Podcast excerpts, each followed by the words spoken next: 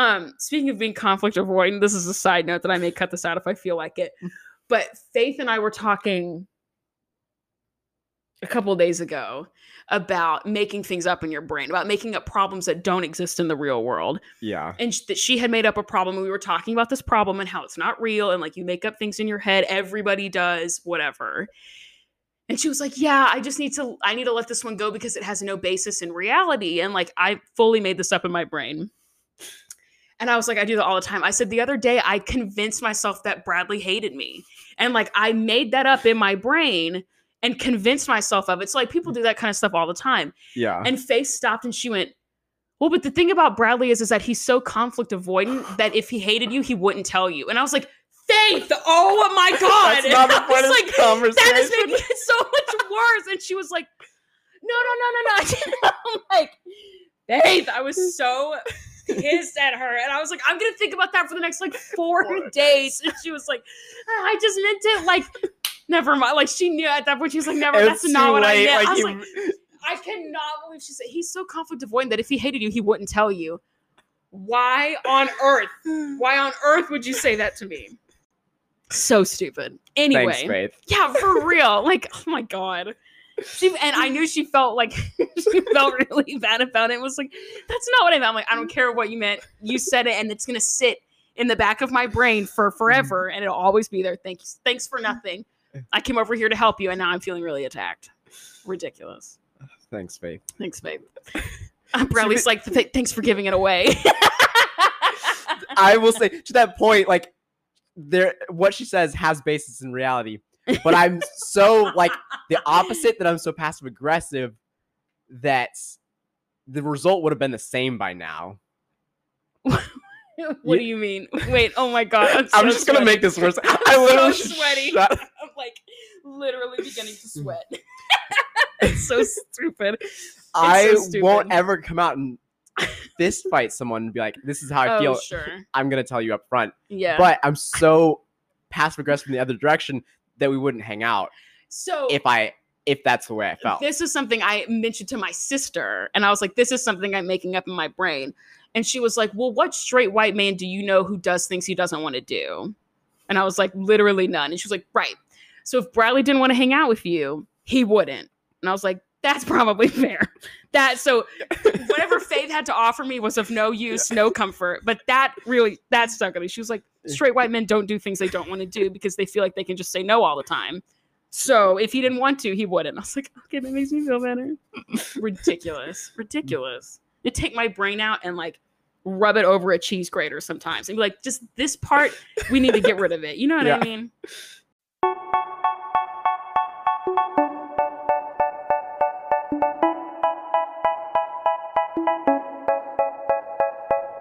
Welcome back to the Pyramid Guys, Gals, and Non-Binary Pals. My name's Amanda. I'm your host every single freaking week. Um, this would be your weekly disclaimer that if you could hear my cat in the background, it's because she has a bell on her collar and she's too cute for me to take it off. But she hasn't been wearing her collar for the last like couple of weeks. We're going through our rebellious teen phase, and every time I put it on her, she takes it off. So like I'm giving my child space and distance. We're practicing boundaries. Her boundary is the collar right now, so you won't be able to hear her unless she starts chewing on a microphone stand, which is entirely possible. Also, seasonal disclaimer if you can hear the dehumidifier in the background, I don't care. If I turn it off, I can't breathe. So sorry about it. Um, I have with me this week a returner question mark because Yes. when you were here last time, I listened to that episode recently of the four of us, and Hannah and Laurie talk way more than you do, I and know. it's like kind of comical how like oh and also bradley's here. You know what i mean? And Every like once in a while. yeah like kind of piping up from the background and being like oh yeah i thought that was interesting and like that's kind of it. And then even when laurie leaves because she had to go to the garth brooks concert and it's just but then it's just me and hannah. You know what i mean? And you're just Yeah. like also there. So i'm so excited. This week i have with me my friend bradley. Woo! Yay. very exciting to like actually be like you talking on this and not you overshadowed by people who have loud opinions, name, uh, namely being me. Um, okay, so before we talk about the pyramid of the world, I have a couple of things. Um, the first is that I got a new review, and in full in the spirit of full honesty, I got this review like a week ago and I forgot to talk about it last week, so sorry. But somebody on um Apple Podcast gave me a five star rating. Thank you very much. And said, I love listening to this podcast anytime, anywhere. It's so funny, and I have nothing bad to say. Period. Also, fun fact I took ice skating lessons around Cranberry, which is in uh, Pennsylvania, and so did Chloe's little sister. So we probably saw Christy when we were there, which Huh. I would start every single sentence with that fact if that were the case. I think that is so cool that, like, potentially you could have been in the same space as the Christie. Um, so yes, thank you for the review. Reviews like help me get into the recommended feed of people who listen to podcasts. That's what that's for. So the more you review and the more you give it ratings, the more it gets pushed out. So if you think that this is a podcast that's worth sharing with somebody, that would be the best way to do it. Giving a review and then or giving it a rating and then giving it a review will push it out into the algorithm for people a little bit more. Also, this week on my oh not on my birthday. Was it on my birthday? No. The day after my birthday because it was Sunday. I found out that I have a monthly subscriber who is going to pay who like pays a monthly fee every month to support the podcast, which is like so stupid uh ridiculous. Like the idea of someone paying their like hard-earned money every month giving me part of that is just like crazy and I can't make it make sense in my brain. But if you look in the show notes of this episode, there's a link that says um, support this podcast, and it only gives you three options of payment, which I, which like I can't change. It only gives you like three different um you know you can donate this much or this much or this much or whatever and i can't change those i wish i could because i would have made the margins a little bit different but whatever um and if you like feel compelled to do that you totally can. You also don't have to. It's just there. Um the hope is that the money that i make off of the ad that i put uh, in all my episodes and the money that i could potentially make off of monthly supporters is going to go to upgrade audio equipment. That's kind of the the thing. So you're it's like uh, ideally what you would do for taxes where like you pay a tax and then it goes back to support the public the ideally um that's what this would be. So if you feel compelled to do that it's in the link of or it, the link is in the description of the episode. You don't have to. I'm not begging for money but if you want to But also, yay to the person that. but also shout out to the person who did it. That is so nice. That's so nice. Like i i don't know. I'm just like i'm just like a person who did this thing because i thought it would be fun. And like getting paid or like getting somebody else's not even like getting ad money because it's from a company so it's like whatever like taking money from a company is like not something that i feel guilty about you know what i mean? Like i can No, take that that that's yeah they're they'll be fine but like an individual's money feels like more important because it's not from a corporation so it's just really cool and i really appreciate that and if you feel like you want to do that it's in the it's in the link of or the link is in every description of every episode i just didn't want to talk about it because i didn't know how to talk about it but it's there if you feel like it okay those are the podcast things i have to talk about bradley welcome back omg um Thank you. I have been kind of backtracking to talk about how I know everybody who's on the episodes. You did not do that But I didn't do that. Yeah, at, I that, at, at the that- last time I was on. yeah. So how would you say that we know each other? If you, if you had to describe it, what would you say? Um, I would use the same way because technically it would be church, but that's not something that's I or we as a No. as a group of church friends like to describe ourselves. Understandably so. right. So spiritual community Yeah. is I I've used that. I like that. Yeah. Um, it's not quite. It gets the point across of how we know each other, Right. but it also doesn't come with all the baggage right. that's we left. church. Yeah. Yeah, absolutely. We and we also ran in the same circles of people, but did not know that until we met at the spiritual community that we're now a part of. Yes, But that our like like circles of people like we had people in common and we had places in common, but we didn't know it until later on. which is wild because I only recently moved here, so like Right. the wild connection of having mutual connections Yeah. beforehand not but like that not being a like I didn't meet you through the mutual connections. Right. That was in hindsight being like I said Oh, something yeah. about this person and you're Yeah. like, wait, hold on. Who I are you talking about? Wait a minute. I know Yeah. these people too. Uh-huh. Yeah. eh, Yeah. And it being and you're also not from here. You're not from Nashville. No. uh-uh. So like because usually if they're like if you're from Nashville, I'm also from Nashville. So it would make sense that we have people in common. Yeah. But you're not from here and you and I have lived very different lives. And so you moving here and then finding out that we knew the same people and were like members of similar communities before leaving those communities to then be where we are now was yeah. like crazy.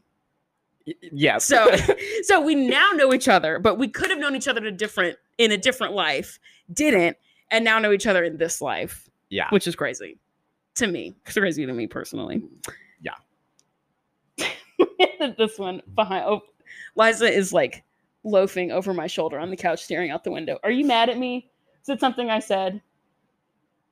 Yeah, okay. We're gonna fight later. Um okay. Are you ready to talk about the pyramid of like the world in general? Yes. Yes. what you I got? What do you have on the bottom? am. my Um, brother in Christ. The bottom of my pyramid this week and for the last few weeks Oh no. It's something specific, but more broadly is doing something hmm that you know is pointless. Oh. Oh yeah. I mean, and yeah, doing things in general, but doing pointless things. Yeah, you know are pointless. and it's one of those things like you just have to do it, but you can logically be like, "There's no you talking about math? Mhm. You're talking about math, Yeah. aren't you? So college class." Gen eds in general yeah, is really like Yeah. like why? Other than making the college more money. Yeah.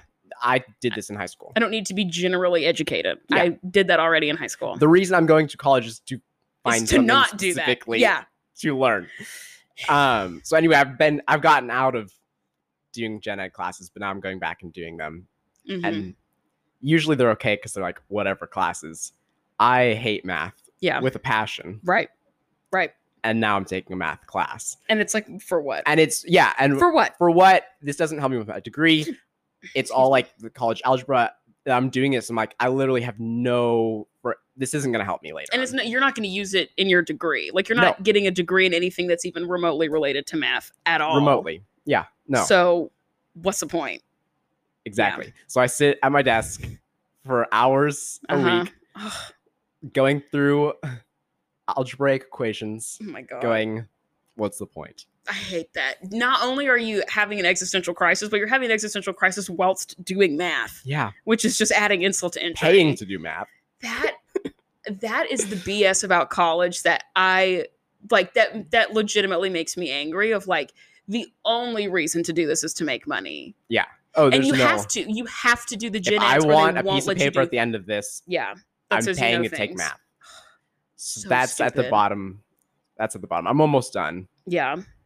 but it's I hate that. I felt that way when like the later I was getting into college, we had to take Bible classes every semester, and the more I stopped the more I no, the less I agreed with the theology of my Christian college, the more aggravating Bible classes were, and I was like yes, y'all are just doing this to make money yes. and to like quote unquote save souls. But like no, you're not. It's to make money. Did you find all the loopholes in your Bible classes? Yes, uh, and I would ask legitimate questions. Yeah. Like, "That's a dumb question, you snowflake liberal," and I'd be like, "Okay, sick." Yeah, Yep. really frustrating. But I hate that for you. Yeah. And you have to. They will not let you do anything other than Nope. like at, like they won't let you advance until you've done the gen ed stuff, which is so Yeah. stupid. Which thankfully I was able to get out of it, hmm and I was taking, you know, my degrees in psychology, so I was able Mhm. to start taking some of those classes. I was able to take some super awesome psychology classes, you know, stuff that was actually for my degree that was Mhm. helping me. yeah, The reason I was going to school. in the first place. Yeah. again. Uh-huh. Um and now now it's catching up and now it's like, okay, Okay, sit down. And do math. math. Do your English classes. Ugh. Cool. And math. Yep. If you're a lover of math, I'm sorry, but get a personality. Math is awful. Like, you- ugh, ew, I hate that for you. I haven't taken a math class in forever, and my life has only gotten better since I stopped taking math classes. You know what I mean? I can imagine. Just saying. Just throwing that out there. That sucks. I hate that for you. Yeah, and my degree, s- for mm-hmm. whatever oh, reason, yeah. a psychology degree at this school is considered math intensive. So this is one out of two math classes that I'm required to take before I complete my degree. Which, like, why? Like, wouldn't it be? I mean, I don't know what the alternative would be, but wouldn't psychology be a class that's more focused in literature because you're reading and like studying? Yeah, I can. The only thing that I can think of is because you could end up going very like research, Research, yeah. analytical. But wouldn't Mm. like I feel like there's ways to avoid that. You know, you take a bachelor of science in psychology Yeah. as opposed to bachelor of arts, and that like oh, lets there would be the delineation between the two. yeah, Yeah. But no, I'm taking bachelor of arts, and it's and still, it's a math two intensive art. Okay, great. Right. That's so stupid.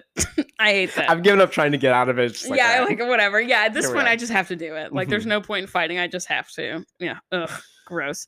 Um, the thing I have for the bottom of the pyramid may be something that I've already talked about. So if it is, I'm sorry. But um, I have been hearing a lot about different like true crime documentaries or docuseries that are being made without the permission of the people affected.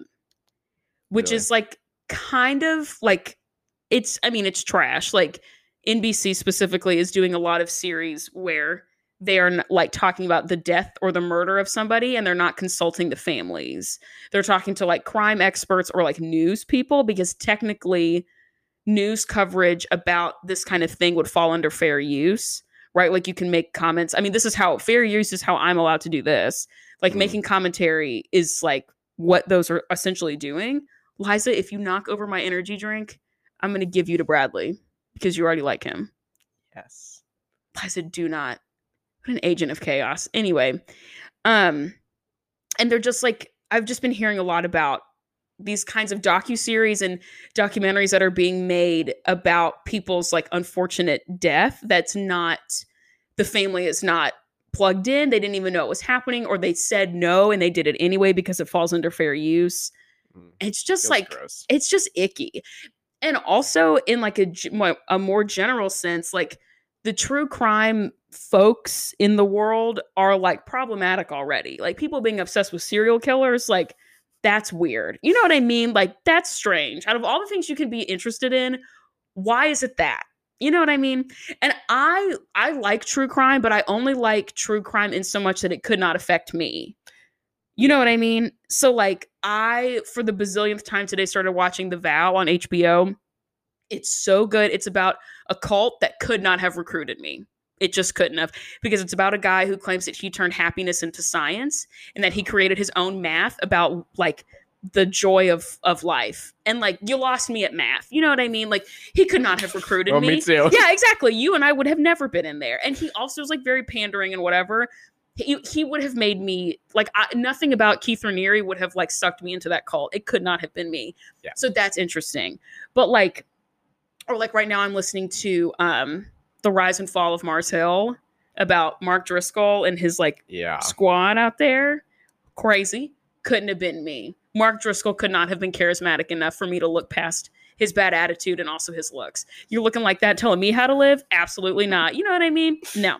So like that kind of stuff is interesting, Yeah. but like I don't know. The the true crime folks in general are stressing me out with like the feral nature of needing documentaries and docu-series and like 2020 and like constantly churning things out all the time. It's just like pump the brakes. Like these are people's real lives. Like someone's relative died in a very tragic uh, you know, illegal like a felony type of thing, uh, and you're like capitalizing on it. It feels to do what to to to please people at home who have uh you know a subscription to Peacock.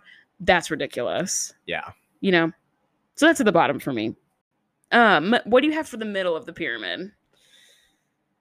Um, I put social media for the middle of my pyramid. Elaborate, please. It's in the middle because I do not like it. fair, fair, Um, but like, why is it not at the bottom? it's not at the bottom because I feel like like I could never get rid of it.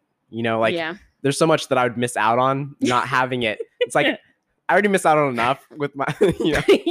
yeah. I don't need to like get rid of the one tether I have to to reality. culture. Well, and we also have a friend who like her whole thing is sleuthing on the internet for people. Like, so if you deleted your social media presence, she specifically would be really pissed because she goes through people's feeds all the time to like keep tabs on everybody in our group. So she would mm. not, she would I'd bully you into keeping it. Yeah. She'd be like, why did you do that? That's weird. It's weird.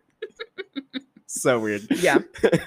is there anything positive about it or is it just is it in the middle because it is like it like you have to have it or you feel like you can't get rid of it or whatever That's the most. That's the majority of why it's in the middle. Like keeping it in the middle. hmm It's just like there are good things. and It's like nice to keep up with people, but but also I'd rather not have to have it yeah and just not and just be okay. But mm-hmm.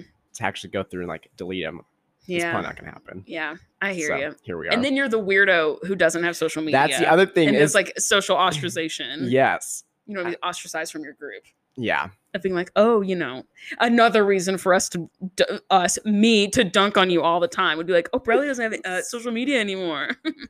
Is there a platform that you like um least out of all of them, I or do you dislike all of them equally? see. This is what what's embarrassing when I say it's. I don't like social media. I'm only on one social media. I don't like this particular one. I'm Sure. generalizing it because it would be the same for any social media that I have. sure, There's only one. that's incredible. And one's too much. I'm already like, You're like, I'm, over it." already over it. we do have Good. a friend who keeps trying to bully everyone into being on BeReal, and the answer is no. I It's- I can't I handle my one can't. social media. So I physically the only one that I okay, let me back up. I have a TikTok account and I've posted a couple things a couple times, but I'm on that for entertainment. I'm Mhm. I'm on it in the way that people watch TV.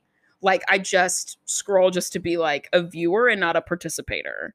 yeah, Instagram, I will like post and interact with and like keep up with. And then I also have a Twitter and I'll tweet every once in a while, but whatever. But like that is enough. And I have a Facebook account. I haven't been on Facebook since uh the election because I realized every time I open up Facebook, somebody made the brave decision to come out as a racist. Mm. So it was like, you know what I mean? Every time I opened it, somebody else was saying something ignorant. So I have one, but I haven't been on it in years. And like that's too much for me. Just like being active on Instagram and observing TikTok and Twitter, it's a lot. So BeReal, absolutely not. And and you were with that in that Yeah. conversation. You and I were like, we have enough social media already, and it's not that much. And I I can't. This whole thing of posting pictures all the time every day, pass. I don't want to be real. You know what I mean? Like I want to cult exactly. I want to I want to project a cultivated social media image. I don't want you to know me like that. that's isn't That's that the social, point. Isn't that that's the whole point of social media?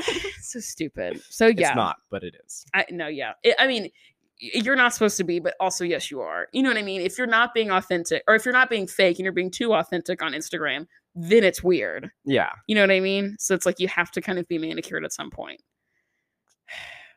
That's why I'm not going to be on BeReal. I don't want. I don't want to be real. I don't want you to know me like that. That's weird. shout out to you, JD. Shout out to you, JD. You can catch one or both of these hands. You can get wrecked. he texted me. Did you hear that he texted me get wrecked on my birthday? No, He texted me get wrecked as one bubble, and then he texted me again, but in a birthday way. It's like, thank you. thank you for this. I appreciate it. get wrecked. Um, okay, my middle of the pyramid is gonna take some explaining, perfect. and I need you to go with me on this. Okay. there. So I had somebody who came into the store a couple days ago. This is not a story you've heard. You've heard a couple Okay. stories about a couple customers. It's not any of that. New one. I'm ready. yeah. And it was a woman who asked, she like came in and I, you know, was kind of like chatting her up and whatever. And she asked me if I had ever heard of House of Color. Have you heard about this? Probably not, because you're a Martian. so you already know not. the answer to that. Yeah, no. Um, and I hadn't heard of it either. And I, she whips out these like cards that are like, I'm. This is going to be a struggle. House of Color. House of Color. Okay. They're these long rectangle cards, thin rectangles that have one brad on the end, and so they kind of fan out like this, like Okay. almost like paint samples. If you Yeah. were looking at paint samples, and she's like, House of Color gives you these, and apparently. I asked her to explain it to me more because I had no idea what she was talking about. I didn't even know we had one in Nashville. But she said that you go and they like it's predominantly women, which I'm going to get to in a minute. Okay. And you sit in a chair and they drape like fabric over you to show you what your best like colors are. Okay. And then when you leave, they give you this like booklet of like color swatches. So when you go shopping, you can compare what you see to what is best, quote unquote, best for you based on these cards. And I was like, that is really interesting. Yeah. So I did a little bit of a deep dive because I wanted to, because I had never heard of this and it sounds very strange to me. So on their About Us page, it says like there's a little bit of a paragraph, and at the end, it says like, let's face it, you know when you look amazing. And then she's and then the she, the website says, your face lights up, your eyes sparkle, and everyone pays you compliments. Actually, that's the real you. So this group wants you to believe that the real you is the you that gets compliments. So is the real you performative? That it depends on a transaction between you and someone else? That's very interesting. Hmm. That that's according to them, allegedly, that's like the real you. That's very strange to me. Um, and also you should always they're claiming you should always strive to be uh in a state where you're getting compliments, which is really stressful Mhm. because what if you want to look busted one day you know like what if you don't care you know very Yeah. strange um also their like history is just like full i mean it is so misogynistic it's insane it's literally this like uh this artist who lived in hollywood their website their our story tab on their website says um that this uh artist observed how an actress could look wonderful one day yet tired and older another he recognized that this was the effect of the color she was wearing on her skin. And so the beginnings of this color analysis were born. That that's weird. Yeah. Like that's weird. Now, it this is why it's in the middle because this woman, oh, also their website is mainly thin white women everywhere. Duh. Duh, because duh, right. Here's my thing. I think people should be able to encounter fashion in whatever way they want to. Mhm. Full like wholeheartedly, not at all. Who cares? Especially especially now, fashion is whatever you want it to be now. Nobody gives a shit what anybody looks like anymore. You know what I mean? Sorry for the swear word. Um but at the same time, this customer who came in loved this experience because it gave her a framework of like this is what I should and shouldn't wear. Ugh. And to Hmm. her, the should and shouldn't was really comforting. And it's the best way that she encountered fashion. Like she enjoyed getting a set of rules. So, like, if it works for you, that's great and whatever. But to me, it, it felt it felt really weird. And their website gives cult vibes too, of like, we know what's best for you and we can teach you and you know you can take our classes and like sign up to be an instructor. And i was like this is NXIVM. This is keith raniere. You know what i mean? Like this is a lot. So anyway it's in the middle because it to me sounds awful and like why would anybody do this? But also it seems to be working. It's everywhere. It's all over the states. There these little houses are everywhere. So Interesting. yeah also strange Yeah. so yeah so that's my middle what is your top of the pyramid bradley oh my god don't i already know i cannot believe i set you up like that You did. Go ahead and say it. I, I legitimately forgot. In that moment in time, I legitimately forgot. Go ahead. Go ahead. Amanda knows what the top of my pyramid is. So I cannot for you, long term, long time listener, this is a throwback for you. What episode But the top, It was, it was with Jake. yes, No. Yeah. It doesn't matter. Anyway, keep going. It doesn't matter. the top of my pyramid is coffee in the Oh morning. my god. no matter what the temperature may be outside. Uh huh. I was called out a few weeks ago now, I guess, no one is safe. No one in my real life is safe. Everyone gets called out. for drinking coffee, hot coffee hot coffee at the pool at the pool. When it was a thousand degrees outside. Yeah, that is so weird. You have to admit that's weird. Hot coffee by the pool in the summer in the South, dog. That is weird. That's serial killer behavior. It may be one of my more serial killer It's, your, it's definitely one of your serial killer. I will give you that. So what's but- at the top? Is it just the coffee, or is it dunking on me that's at the top? Oh, if. I got two, then both of them. I hate you. I cannot like that. Mm. To me, I can't. I can't get there. It's Oh, it's a I mental can't. thing. Yeah. It's a mental thing. I want my first cup of coffee in the morning to be hot, not Ugh. iced, and black. Have you I had iced coffee before? Yeah, it's good. I like it. I just my first cup of coffee. I want that Yeah. that thing, that hot coffee. And so it doesn't matter when I'm having. It doesn't matter when it is. That is my first cup of coffee in the morning.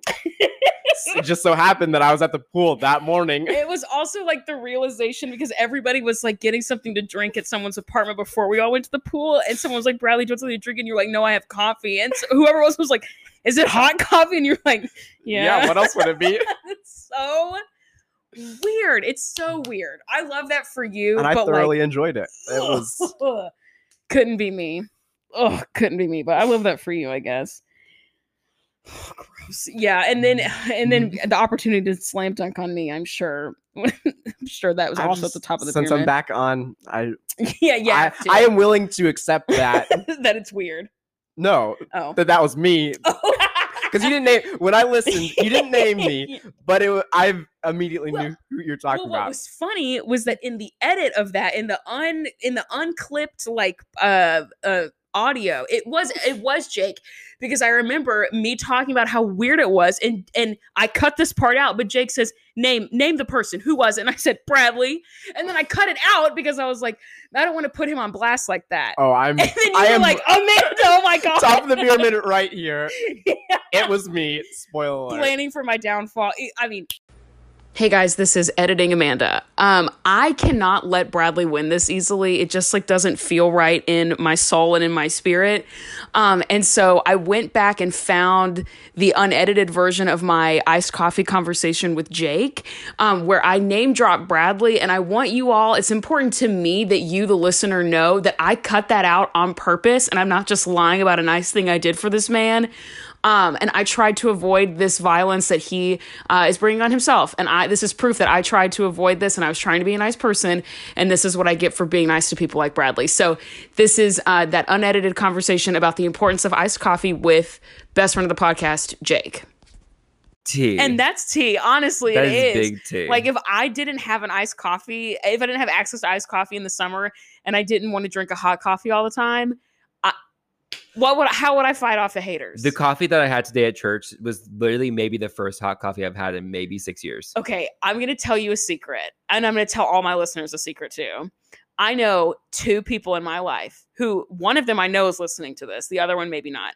Two people in my life who, no matter what temperature it is outside, have to have their first cup of coffee as hot. I was sitting, hold on to something.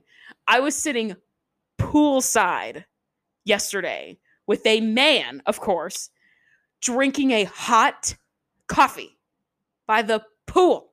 It was like 90 degrees outside, and this mother freaker is sitting by the pool drinking hot coffee. Say their name. Bradley. You better believe it.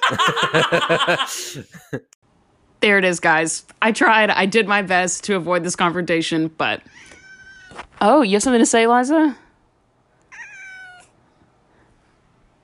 This is also a fun fact that's not talked about in the episode, but Liza really likes Bradley. Do you know that I'm talking about him? That's probably what it is.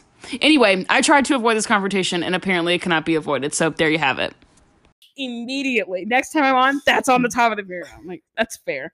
That's fair. If I, if I'm gonna call out everybody in my real life, everybody in my real life who gets called out should feel that they get the chance to dunk on me too. So if I get to dish it, I also have to take it. So whatever, I'll let you have that one. I'll find Oh, other reasons you. to dunk on you later. Don't worry.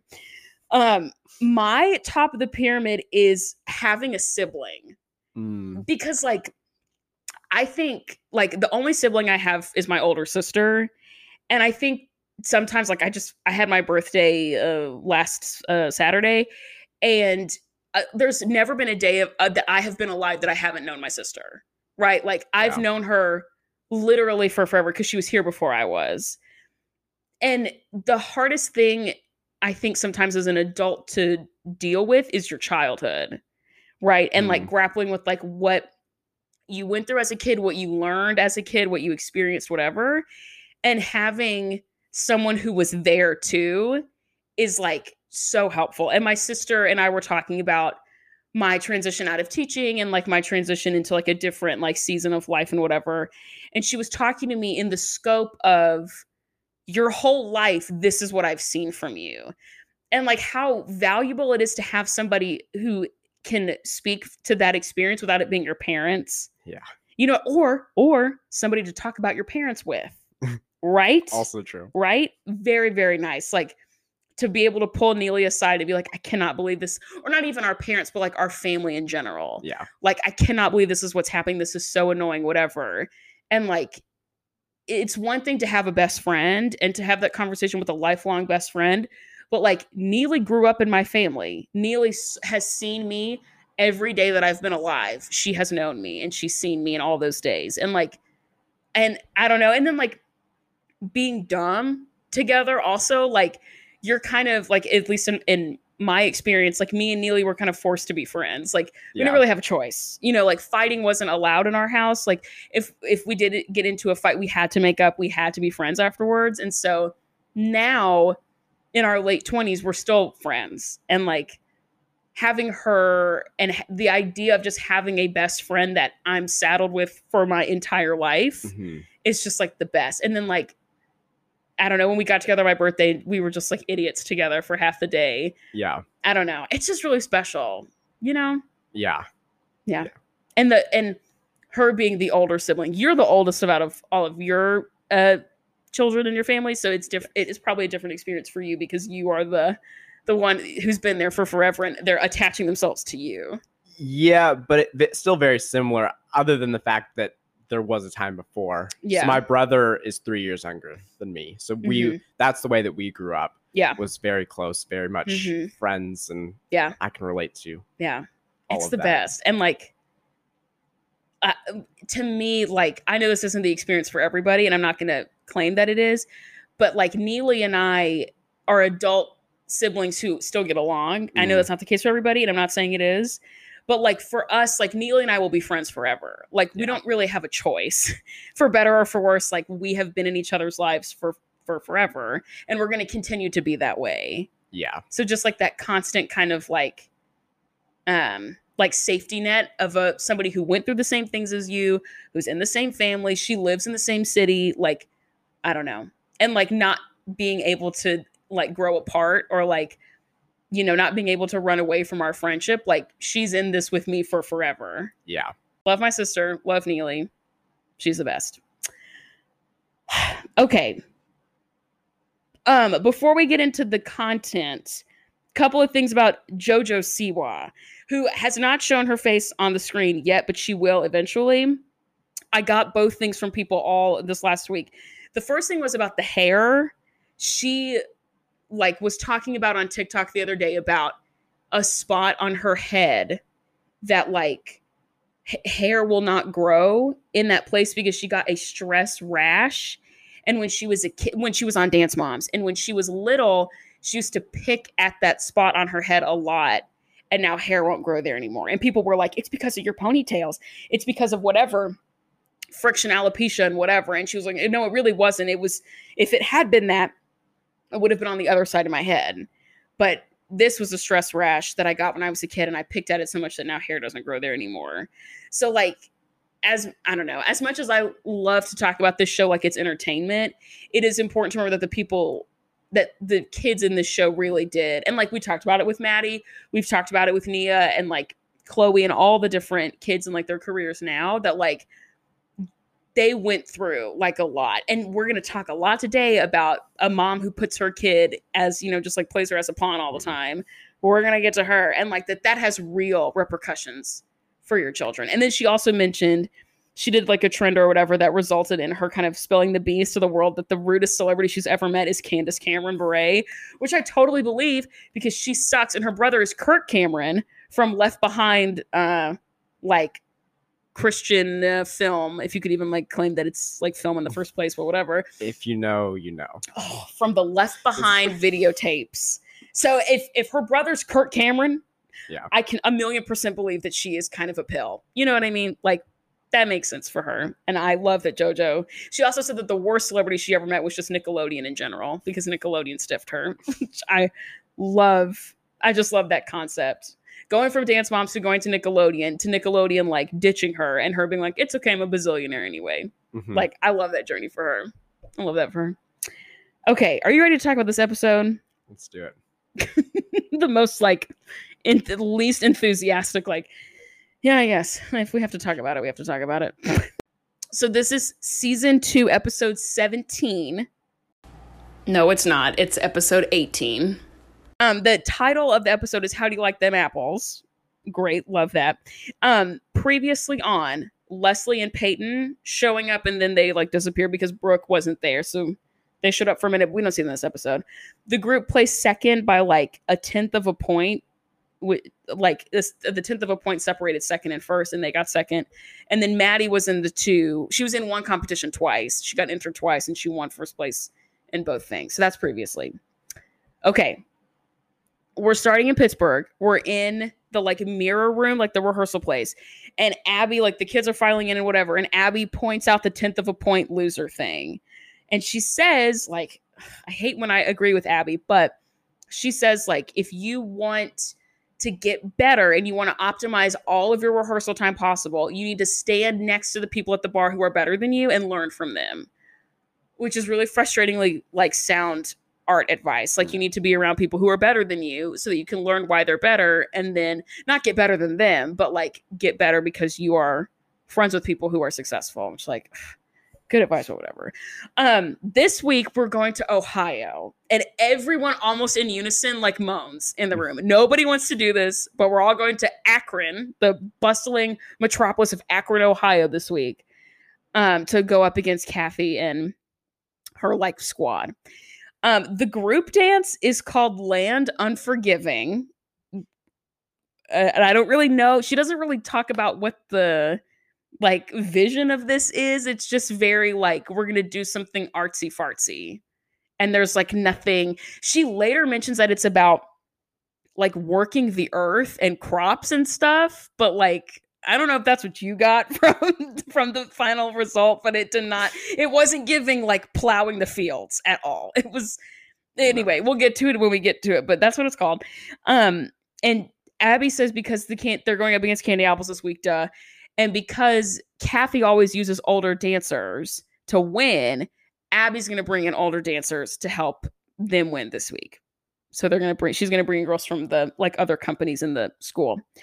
Um because there's more than just this competition team, which is always very surprising. Like I always forget and then we see the like B-roll footage of other classes happening before we cut to something else and I'm like, "Oh, I forgot. It's not just this little like competition squad, you know?" Yeah. Okay, Pyramid of Children. Brooke at the bottom, which is fair. She wasn't there last week, so she like she was at the school dance, so she's still on probation. She's at the bottom, whatever. Mackenzie is next, but Mackenzie's only is at the bottom because she was chewing gum. So that makes her the worst of all the kids. It's the unforgivable sin, I guess. Obviously. Is chewing gum, duh. Um, Nia is next because she had a hard time with turns. I don't understand how gum is worse than not being able to uh, apply corrections to turns, but whatever. Um, and then in the middle, Paige is on probation. And eventually, Abby's going to take the probation sticker off. But if Paige was on probation, why isn't she at the bottom? I Do you know what I mean? too. Yep. Like, how is Paige being on probation not as bad as Mackenzie chewing gum? Like, it doesn't. The math, not mathing. It doesn't make any sense to me. Um, and then Chloe is also in the middle because she made a mistake, and they show a footage. They show footage of it, and it's like kind of an egregious error. The group was like not that bad, but Chloe messed up, and so she's not first. Okay, the top is two separate pictures, and they're both Maddie, which I was so petty and so stupid. And Christy makes a comment about Maddie, not Maddie as the child, but Maddie's headshots, those pictures, being like a gremlin. She says, maybe like gremlins, if you pour water on them, they just multiply. So like next week, we'll have three Maddies and then they'll keep growing. She'll just be the whole pyramid by herself. Which I thought was really funny. Um, and the kid, Maddie, looks like a little well, she looks confused and then like a little embarrassed. Like that Abby is like talking about how great she is.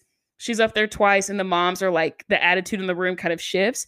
Maddie doesn't look enthused. You know what I mean? Like, Yeah, I I can't know. imagine being in that like in that position. Yeah, already like it's like you already beat everyone. yeah. Now your teacher's gonna like rub it in everyone's faces. and people and you know that your mom's friends are about to get mad because of you like that's what she thinks is like Yeah. well i'm gonna like me being successful is why christy gets mad at my mom when like it's a more Yeah. nuanced thing than that but like that kid doesn't look psyched about this at all last week when she like actively won the award she didn't even look she didn't even look excited Interesting. it was just like a thing that she was doing and and abby and melissa had to tell her like oh this is exciting. Be excited. And she was just like okay i'm excited.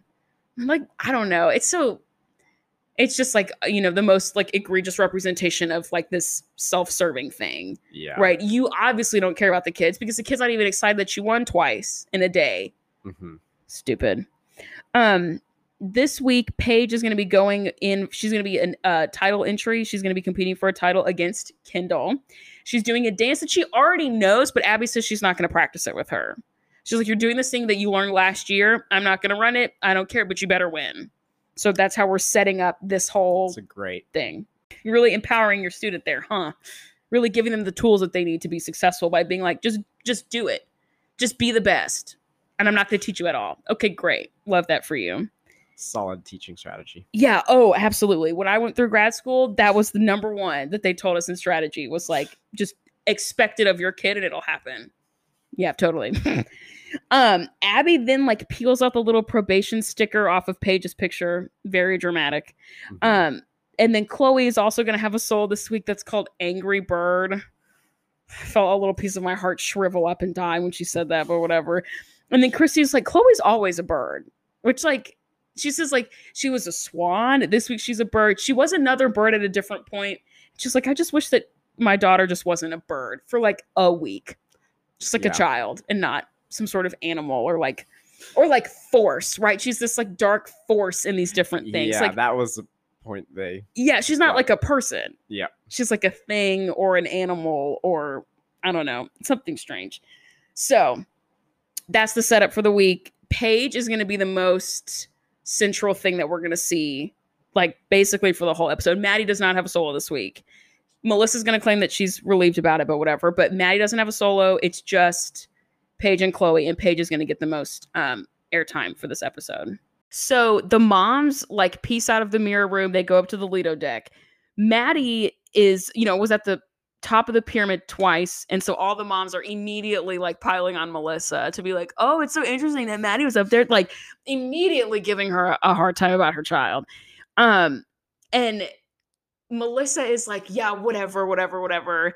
Um, she's she says like, did you see that Maddie was so relieved that she doesn't have a solo this week? She was like, oh, when Abby didn't say anything, she was like, oh, I'm so glad. And Christy and Kelly do that. They do this thing where they just like look at each other and shoot each other like a glance and like roll their eyes and like, okay, whatever. But it's like that is so. I love that. It's so special and it is so like the best form of friendship ever of just like shooting the glance and being Mhm. like, you and I will talk about this later. Mhm. We're feeling the same thing. We'll talk about it later. The shooting, the knowing glance is like, oh, it's the best. It's the best. And so Melissa just is like spinning a yarn, and Christy and Kelly are like, yeah, we don't believe you, girl, but we'll talk about it later, whatever. um, so then Abby brings in the three teenagers. We will not see them until the performance. I for like totally fully forgot that they were in this until they got up to perform and I was like, "Oh, I forgot the the big kids are here." So Yeah. she brings them in, she introduces them, but like we don't really see them at all. Um and then back upstairs, Christy brings up the older girls and like it's interesting that Abby is always pissed that Kathy brings in older girls, but now she's doing it. And Holly makes the comment about Abby being a hypocrite about Yep. this. What do you think about this? You think I- Abby's a hypocrite? I thought the same thing. You're yeah, gonna get mad at someone else for trying to but now one up you by it. doing something, and so now you're just gonna be like, okay, well, if you're gonna do that, I'm gonna do that too. Like, if you're mad about Yeah. it, either be fine with it and be on the same level, right. or don't like. or don't complain very- about it. Yeah, yeah. it, it's also weird too because Abby's whole thing, except for the one time that Kathy beat her, her whole thing was that she can still beat Kathy without teenagers. Hmm. She was like, even with the 16, 17, 18, 25 year olds that you have in your dance, my like six year olds are still like running laps around your kids. that Yeah. was her whole thing. And now, now it's not. Now she's bringing in the teens. She lost last time, so now so she's, now she's trying to switch it up. and that's a weird thing too. Of like, Yeah. you don't. It's more about beating someone else than it is like actually like, oh, are, is this a good dance that you? Yeah. It's like, The creativity, the artistry, we don't know her. They're not present here. It's No. all about winning. yeah, It's all about stats. Um, we cut to Canton, Ohio, um, to see the candy apples. Okay. Do you want to talk about it or do you want me to talk about it? you go for it. I can't. It's it is um shattering to understand that cultural appropriation extends into Ohio. That when she talks about Kathy talks about doing it a- what she what she calls an Asian themed dance. Those are her words, not mine. I was really hoping that cultural appropriation and racism was just an Abby thing. But I guess it's not. It's not. I guess we're doing it all over the place. And it's also a Kathy thing. Yeah. So Vivi is like some sort of princess. She looks less, she looks way less than thrilled to be, you know, like her mom's like plaything at this point. Um, and it's just like weird and icky, and I don't want to talk about it. Um, Jill makes a comment about Kathy not making specific um, intentions for Kendall. She's not giving her enough time. When we first got here, she was all about Kendall, and now she doesn't care about her, and now she just thinks about her like everybody else, blah, blah, blah, whatever. And then Kathy announces that she's brought in two choreographers to specially choreograph a dance specifically to beat Abby. hmm Two like professional looking dudes coming in to do this. Which that whole it's just funny how concerned they like. Yeah. Surely that has to be like the show. Oh, It, it like- has to. Like, how can Yeah. you want so badly to beat someone? Also, I've probably missed it. Like, what's the what's the deal with the two of them? Is there anything in the show that happened that was like, these are why these two people Nope. are they're just two dudes. no, no, no, between Abby and Kathy? What's the What reason? Why are they en- mortal enemies? Oh, why are Kathy and Abby? Yeah. Oh, oh, oh, oh. Um, because well, that's a great question. The answer I can give you is like a non-answer, which is that Kathy used to, her daughter Vivi used to dance for Abby. They like enrolled as students there. Okay. And then Abby didn't like worship the ground that Kathy and Vivi walked on, and so they went back to their own studio. And they hate each other because Kathy's annoying. Okay. They Okay. just don't like each other. And they've been competing back and forth. So like the reason they don't like each other is just very basic, like you bother me. Mhm. But because there's an element of competition, now it's aggravated and it's worse. You know what I mean? that makes sense. But like there's not there's not a real reason other than like she bothers me. From jumping in like, kind of later it. in the season, you definitely Yeah. think that these like Oh, they've been going at it for years. Yeah, no. someone burnt someone's house down or something. Yeah, no. No. They just they just bother each other. Yeah, fascinating. That's like literally it. Um so then we cut back to Pittsburgh and we see the like group rehearsal just for a second. Um and Maddie makes a comment about she's like I like that the older girls are dancing with us because I look up to them. I thought that was very sweet. yeah. Like because they're way they're like one of them is like 17 Okay. for real. Like one like they are from the senior company in high school and Maddie is like 9. So like that dynamic is very it's just very sweet to be like, you know, this is what you could become. Like look at this person who's going to college for dance and you could do this, you know. Yeah. It's very sweet. Um so at like as group rehearsals happening, we're looking back up at the um at the Lido deck and Melissa and Kelly are kind of like talking about Paige's solo. And Melissa's like, How do you feel about it? Like, are you excited? Like she could win a title, whatever. And Kelly's like, No, this isn't a fair opportunity. She just like she's telling her she's doing a solo that she already knows, but she's not gonna run it with her. So like who cares? And the choreography sucks. So like, yes, she gets to do a solo, but it's not gonna be good. Um, and Kelly's like, honestly, I don't even care if we win. I just want to beat Kendall. And she says, she goes, is that mean? And the other moms are like, no. They're like, we feel that too. Like, we also hate Kathy. Which Kathy, to the moms, when she was a mom, well, she is a mom, but when she was a mom with them, Yeah. was a nightmare. Like very mean, would talk about her experience as she would talk about how her and Abby are colleagues because they are both dance teachers, which was really annoying to the other moms. And Yeah. she would like make comments about how the other moms weren't educated and like that was a problem. So to the moms, Kathy is way worse than she was to Abby. Was Kathy a season one? Yeah. Mom. Oh, yeah, yeah, Okay. yeah. Like the second or third episode of season one, she's there with her daughter. Okay. And they, yeah, they really don't like her because Kathy, like, historically has been very mean to the moms. She yells at Abby, and Abby's like an impenetrable force. She's like, whatever, right? But she was really mean to the moms, made comments about them not being educated. That was like really Hmm. problematic. You know what I mean? Yep. Um, and then Kelly sees that like after the group rehearsal is over, they like start working on technique in gymnastics, and she's like, "Why are we doing this and not working on the group number if it's so important? Or why isn't she working with Paige if that's so important for Paige to beat Kendall? Like, why are we doing this instead of something else?" Mhm. And so then they're gonna pick a fight. And Kelly's like, I'm gonna go down there and say something. And Christy, her bestie, is like, I guess I'll go with you. I'm like, I have some things I want to say to Abby too. And so because they're bored, essentially, they're like, let's Yeah. go pick a fight with Abby. And so they teetotal on down and they go to pick a fight with Abby. Kelly and Christy go down to the desk and they like essentially just bug her about the thing I just said about like, why are we working on gymnastics and not the dances? Like, if you're gonna put all this pressure on all of our kids, you need to be like setting them up for success instead of doing gymnastics class. Mhm. Um, and Abby's like, well, they need the class. She says to uh Christy, she's like, Chloe sucks at gymnastics, so she needs this class. And she's like, well, Christy, your kid's like fine or whatever. Um, but like they like they need this class, they need this technique. Uh, and then it's just back and forth. Abby's like, she knows the dance. She like she'll be fine. Paige will be fine. And Kelly goes, yeah, she knows the dance, and it sucks, which is like so mean. Um, I was shriveling up inside. I was like, yeah, "Oh, most like non-conversational so much, person so much conflict that you could avoid so easily. yeah. Why would you ever go down there and try, try to talk about that like that? And then Kelly is like, um, well, we don't have a chance. Like Paige doesn't have a chance against Kendall because the choreography is trash, and Abby's not going to do anything about it. Yeah. So that, and Christy is just there to like hype her up. She's not. She doesn't even really make any like salient No. points. She's just like, yeah, what she said. She's just there to like, you know, back her up, I guess. Um, Christy, it cuts to Christy and Kelly getting lunch, just the two of them, the besties, out on the town.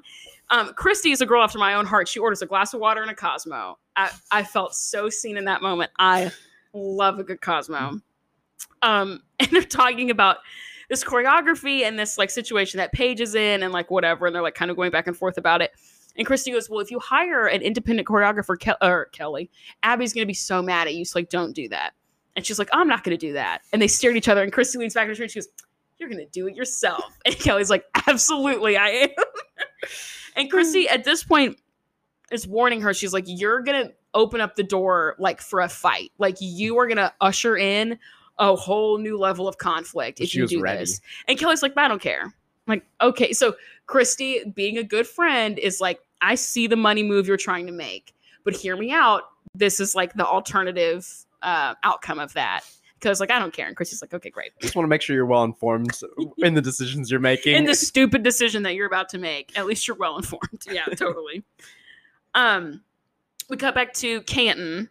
The like, ugh, the music that they're playing in the background of this like what Kathy says Asian themed dance is like making me so sweaty, and I hate it, and I don't like it. Mhm.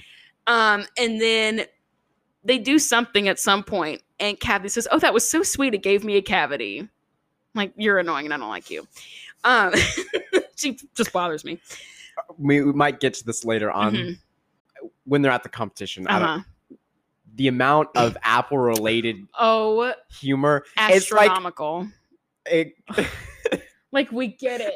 We I'll get it. see like bad humor is bad humor. Yeah. But it was like bad humor, and then everyone knew it was bad. Uh huh. But instead of admitting that it was bad and trying to do better, No. it's like we're just gonna like double down on this horrible Yeah. joke about cutting trees, uh, cutting apple trees down. Those jokes are low hanging fruit. You know what I mean? Mhm.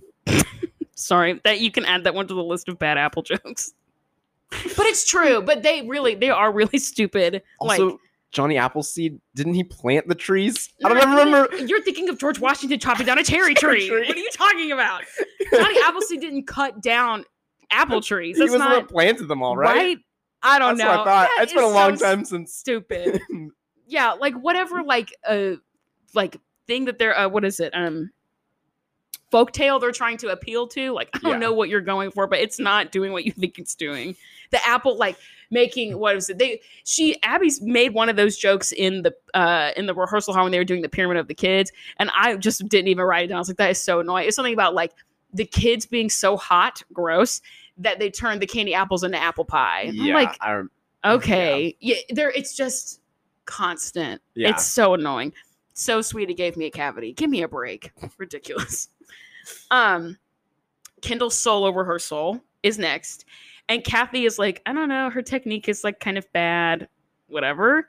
Um, and then Kathy does this thing that I think is so funny, where every time she has a student who's doing a solo, she will demonstrate some sort of choreography as the camera is rolling as like a subtle reminder that like she used to be a dancer. You know what I mean? It cracks me up. I just think it is so it's just so funny. And then Jill is like, I'm waiting for Kathy to step it up and give my kids something more difficult to work on. Listeners, take it go watch this episode, take a shot every time someone says step it up. You'll have alcohol poisoning by the middle of the episode. By your third commercial break, you need to get your stomach pumped. They say it so many times this episode. Somebody like Abby, Paige, Kelly, Kathy, Jill, Kendall, whoever, everybody just needs to step it up. They say that all the time this episode. Take a shot every time they do. Okay, back in Pittsburgh, we're three days out. Chloe's solo rehearsal. Uh, oh, about being an angry bird. Oh my God. And Chloe says, A lot of people tell me that I do really well with dark numbers. yeah, that made me very sad. That made me really sad too. That's just so. And she says, like, I try not to be really dark in real life, but when you're performing, part of you is acting. And so that's what I'm trying to do. Like, Yeah, but it was still very much like she didn't. It felt like she did not want to be that person on No. stage. Still, it was just part of the job. yeah, like I just have to do what my mom and my dance teacher want me to do, which is like be evil. Even though I don't want to be and I'm not in real life. Yeah, It's really sad. Um, the moms are upstairs.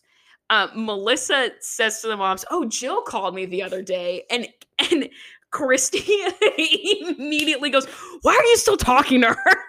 and she like rolls her eyes. I was like, "Melissa, why are you talking to her? She is so annoying." And Melissa spills the beans about the guest choreographer. She's Uh-huh. like, Well, Jill told me that Kathy hired a couple of choreographers to specifically choreograph a number for us and or for them to beat us. And Holly goes, Oh, she must be afraid. Which like I love. Mm. I love that energy. I love Holly this episode. I love Holly every episode, but specifically this episode. Um Christy, Christy calling out Melissa like that. It is never not funny because Melissa will never fight anybody. Hmm. So Christy, but Christy also like she knows I think most of the time knows her limits about what to pick on. Um like what to pick on what? What to pick on Melissa about. Hmm. Yeah, whatever. Anyway, you know what I mean. Um and she will only say things that are like pretty surface level at Melissa. She'll like mention Maddie every once in a while and like get kind of annoying with that kind of stuff. But her, she's like friend to friend. Why are you talking to her? She is so annoying to me, and she should be annoying to you. And Melissa's like, I don't know. I kind of like her, and she's like, you shouldn't. She sucks. Like, I don't know. I think it's very funny. I love Christine. She cracks me up. Um, Kelly and Paige are. Oh, let me back up. So we leave the dance studio, and we're at Kelly, Paige, and Brooke's house. And Kelly and Paige are like practicing the dance that Paige is doing at home. The house is so 2010. It's like, like all of the furniture is like that dark oak that Mhm. everything was. It's like nothing matches, and or it, it does match, but it's all too matchy. And so then anything that's not in that color palette sticks out too much. Like it, Ooh, everything is dark brown in that house. It's so stressful to look at. It's so 2010s. It's ridiculous. Um, and Paige is stressed. So this is where we get into the conversation of whose idea was this, or who is Mhm. this benefiting? Yep. Because Paige is like, I don't want to do this. She says Abby's going to be mad at me and she's going to throw a chair again, and I don't want to do it. And it cuts to Kelly's talking and she says, I'm doing this for my kid. I'm doing this because I love her. I'm doing this because she's my kid and I want her to be successful. And then Paige says she's gonna yell at me. Like as soon as I come off stage, she's gonna yell at me. And Kelly's like, "Who cares if she yells at you? Your child is telling you that she cares if Abby yells at you. So like, why are you not taking that concern seriously?" Yep. I don't know. It it this is where the confusion for me kind of started was this conversation of I'm putting you through a really painful, potentially non-beneficial situation because I love you, which like is not something you're supposed to tell anybody anymore. To me that gives like that's something that a lot of like manipulative people in relationships will say. It's like I'm doing Mhm. this because I love you. Like don't say that to your kid. That's weird. Yep. That and that's not what they're hearing when you say things like that. They're hearing something else. So this is where that starts. Okay. One day out, Kelly is rehearsing with Paige in the studio before they get on the bus. And Kelly tells her that it's going to be Paige's fault if Abby sees them doing this new choreography. But Kelly is making her do it. Mhm. So again, who is going to take the onus of this issue? Is it going to be Kelly or is it going to be Paige? Because she's telling uh, Paige, I'm doing this for you. I, you know, Abby can be mad at you, but I'm the person who's like doing this. And then when Paige is rehearsing, Kelly says, Well, it's going to be your fault if Abby sees us and you get in trouble. It's on you. Mhm. So again, mixed. Is it going to be on Kelly or is it going to be on Paige? Whose fault is this? Whose idea was this? Really strange, but Well- it's a secret. Abby doesn't know. the thing that I don't like about it is it's usually when it's a positive thing, Mhm. it's an us. It, when it's the benefit of oh your dance performance is going to be so much better. You'll have a great, a much greater chance. Mhm. It's an us thing. But as soon as it's like someone's going to get in trouble, this is going to yeah, go wrong. This is yeah, it's instantly no longer us. us. Ooh, ooh, I hate it. I hate it. I hate it. I hate it so much. Um, we're at the competition. We're in Ohio. Abby or the Abby Lee Dance Company is getting ready in the green room. Um, they're getting ready really quickly, and Kelly says there's no time for Paige to run her solo in front of Abby, which is good because I don't want to get in trouble. Great, love that. And then the Candy Apples are getting ready in their green room. So we're seeing like some back and forth between. Uh, let me see if I can get these names right. Kelly, nope, I already messed it up. Kathy talking to Kendall, and Abby talking to Paige, the dance teachers with their respective soloist, Mhm. talking back and forth about like, you know, apply your corrections, don't lose your focus, blah blah blah, whatever. And Abby like leans over and is talking to Chloe because Chloe also has a solo, even though she's not going up against Kendall. And she starts naming off the different moves that she does in her routine. And the language of ballet and the language of dance in general is based in French. And so at one point, Abby is talking about these um, these different moves that Chloe's going to do in her routine. And because we're a subtitle house, in the subtitles it says like speaks in French, Yeah. which like she does, but like no, she doesn't. And I know that she was just saying that just to flex on whoever to be like, I know how to speak French. Like, no, you don't. You you said uh, the the name of a move that happens to be a French name, but like I don't know. It's just so stu- she's not speaking French. Hulu, like get it together. She says one thing in French. It's not speaking French. Get a grip. So stupid. Um, Chloe goes first. Her costume is kind of fire. It looks really good. Usually Chloe's costumes are like hit or miss, but like feathers and like it has like a clear color scheme and like a clear uh like role. Like you can tell who she's supposed to be. And sometimes Chloe's costumes are trash. And so I thought it looked good. What? What were you gonna say? Um, only that I'm bad with names, You got it. and so I don't know. The blonde child. The bird child. I was gonna. Oops. This was the the bird dance. we were talking Yes. Yes. Okay. Yes. Christy's daughter, who's also the blonde one, who is my favorite. Is the is the friend that went down to support in the. Correct. This is her daughter. Okay, Yes. I'm tracking. Um Oh, Chloe is dancing to a song that doesn't have any words. It just has music, which is extra difficult because it's easier to get lost um, when you don't have words that are like anchoring you to what like where you are um, in the sequence. Um, so like props to her for dancing with the song without words or dancing to a song without words. But then her earring flies off Yes. and it was really stressful because it's a real earring and it's just as she's twirling, it flies off and it just lands on the stage. And Christy, her mom, Christy, j- tells us she's like, I'm just thinking about her jumping and landing on that earring and I- the earring going in her knee. Ooh, I pictured it all. I- I was cringing the entire time because just I hated nope, it. It was nope, just nope, really stressful and like and Chloe is she like gives off the image that she has no idea, right? Like she doesn't let it affect her performance at all. yeah. So like she could have not known and she could have and it but she didn't. Everything's fine. But Mhm. the way that Christy talked about it made me want to throw up a little bit. It was Uh-huh. really nasty. Well, the way there's one part Uh-huh. that really stressed me out because it was like a move that Yeah. she had to like jump and then Yep. like land, Land on her knee. Yeah, Ugh. Yeah. and it was like a, like you could see You could see the earring. yeah, yeah, like yeah, yeah, she yeah, jumped like over the earring and like landed really hard, and it's but just not on it, not but like on it. close to it. but like on the other side of it, and so you didn't know, and then like really hard on the ground and Yeah. But she was stressful. she was fine. Oh, it was really stressful. And then after it's over, everyone's applauding, and Christy says, "Okay, go get your earring, babe." And Chloe doesn't go get it. This like, it's like dude from the competition in like a suit comes out to get it, and so it looks like Christy is calling this man babe.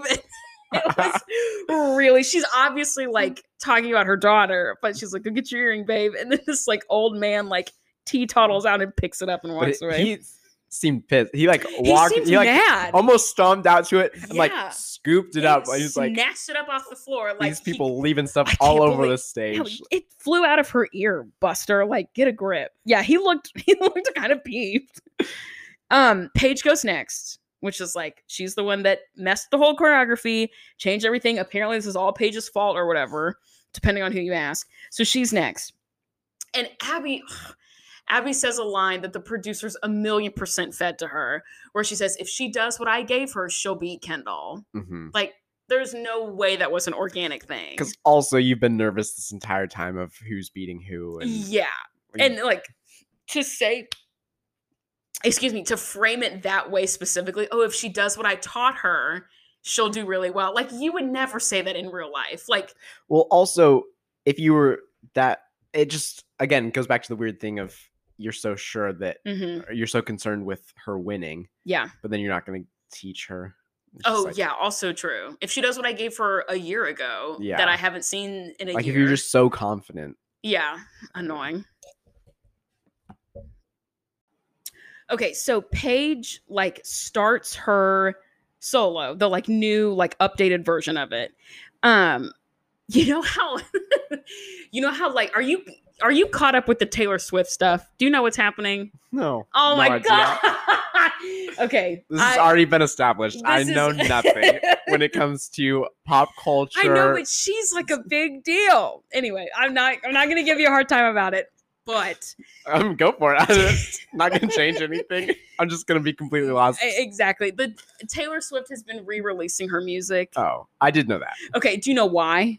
Something about so she can have rights Yes. to her music instead of the Instead of the instead of Big Machine, Yeah. the record company. Yes. But every time she releases a song, it she puts in parentheses Taylor's version. yes. You know what I'm talking about? So it'll Uh-huh. be like all too well Taylor's version. yes. Like that's like the official title of the song. So this is gonna be what is it? Tongue Twister is the name of Paige's dance, but it's Kelly's version. You know what I mean? It's like a little bit different, it's a little bit revised. Tongue Twister, Yes. Kelly's version. That's what we're doing right now. It's not Paige's version as much as Kelly would like you to believe. It's Kelly's version. And as she's going through it, as she's doing this, Abby is like making faces and sounds like she's about to throw up, which is very upsetting. I feel like if she were sitting next to me, I would have a hard time not getting nauseous with like the faces she makes and the sounds she's making of like vomit sounds. I'm like, you need to pump the brakes a little bit, girly, because this is upsetting me. Um, and she says that she thinks the choreography belongs in an elementary school talent show. That is so mean. And also not true. At one point, Paige does a cartwheel off of a chair. yeah. What elementary school is doing that? You know what I mean? That's crazy. So she's pissed. She's like throwing up, making throwing up sounds. And then Abby, oh, she delivers the worst slash best zinger ever, where she says Kelly should stick to the real bar and not the ballet bar. Or she says, she says, um, the delivery was better than that. She says something like, she should stay away from the ballet bar and stick with the real bar because drinking is what she does best. So mean, but also very funny. Uh-huh. like kind of a kind of a slam dunk, you know what I mean? Like that's mean, but like really it's also mean, really funny. It's like you thought you definitely thought that one through, Oh, and yeah. you like and it oh, it's and it's also a good joke, like the ballet bar, B. A R R E. it's a then, good like- it's a good joke. Oh, it's mean, But but it's- it's, pretty It's funny. yeah. it's like I'll let that one slide because it's so funny. Those are the only the only time you can tell those jokes is with someone really close. yes, they've Abby's known Kelly for what thirty years, Yeah. and like. As she's being kind of annoying, and so she like makes a very shallow dig at her. Like, uh, and in her defense, Kelly says really mean things about Abby's like weight all the time. Yeah. So like she can have that one. You know what I mean? If Ke- if Kelly's gonna play dirty, Abby gets to play dirty too. You know what I mean? Like Yeah. She does it all the time. Kelly says she's really proud of Paige after it's over. She's like, she did great. And Kelly says that Paige loved the choreography that she gave her. That was something that you said something about when we were watching it. That once Paige leaves, Kelly's like, oh, this is choreography she wanted to do. When it's like, no, she didn't. She But did now not want to do that. But now that it's over and it went well, now all of a sudden it's like, oh, look how good everything was. See, this was a good idea. She loved it. It's like, no, she did it. She actively asked you to not make her do this. Yeah. It was uncomfortable to watch how much Yeah. she forced her to Yeah. And like, do this, change the dance. yeah, when they're in the house, Paige is like trying, her body language is like she's turning away from the camera and she's like Yeah. tearing up. Yeah. She's like, Abby's gonna throw a chair at me again. I really don't want to do this. And Kelly's like, if she yells at you, who cares? She's like, I I care. Yeah. I'm telling you right now that I care. Whatever. It's over. Whatever. Kendall goes next, and the music skips. Which the music skipping was also a thing that happened to Maddie. Which, Yeah. like, I don't know if that was a producer thing or like what this was. But again, we hear the thing about the music. Kendall keeps going, but it's not great because, like, you like um, Jill says she can see in Kendall's face that she's kind of freaking out. Yeah. So she's not looking at the judges. She's not performing her best because she's just trying to remember the dance and not freak out in her brain. And by not freaking out, she's freaking out. Yeah. You know what I mean? Like convincing yourself to chill out is just making it worse. Yep. Um, okay. We're now about to see a scene between Kathy and Jill in the hallway that I don't think this happens chronologically. I don't think what we're being shown is the chronological order of the way things happened. Because what we're seeing now is Jill talking to Kathy about Kendall's performance and about how Kendall needs special treatment or whatever. And Jill sits down on the stairs in the hallway and is weeping, hmm like inconsolably weeping. And there's a, one of the choreographer dudes is like oddly comforting her, which like I didn't know you guys were besties, Oh, but like whatever. It was very strange to me. Um, and then it cuts back to Kathy in the green room getting, I guess, Vivi ready for the group number. And she says that Jill is too pushy, too opinionated, and she thinks her kid is better than she really is. What? I mean, true, but like, that's mean. like, and she just says it. And she says, she's not really a member of our team. She's not a real candy apple. Yeah. Too pushy, too opinionated, and thinks her kid is better than she really is. That's rough. It's like, how about you just say you don't like her? Yeah. Or just say like she's never fit in with our team. And like that be it. Ooh, that that was really mean. And then I have in my notes like why is Jill crying? Like she says like no one cares about Kendall except me and like Abby didn't care about her, Kathy doesn't care about her now. She just wants to dance. But this is a lot of crying for right now. And I think it's because this is um it's shown out of order. I don't think this was the order this was this happened in real life. after the competition. I think it happened after the awards. Yeah, exactly. Exactly. I think they're putting Spoiler it here. Yeah. Yeah. Spoiler alert for an episode of television that came out like 15 years ago. but Seriously. still. Um yeah, I I think it's because it happens after the awards because she just like she's just sobbing in the middle of the day. I don't know. It's just strange to me. Um so we see the Abby Lee Dance Company in the green room and Kelly says to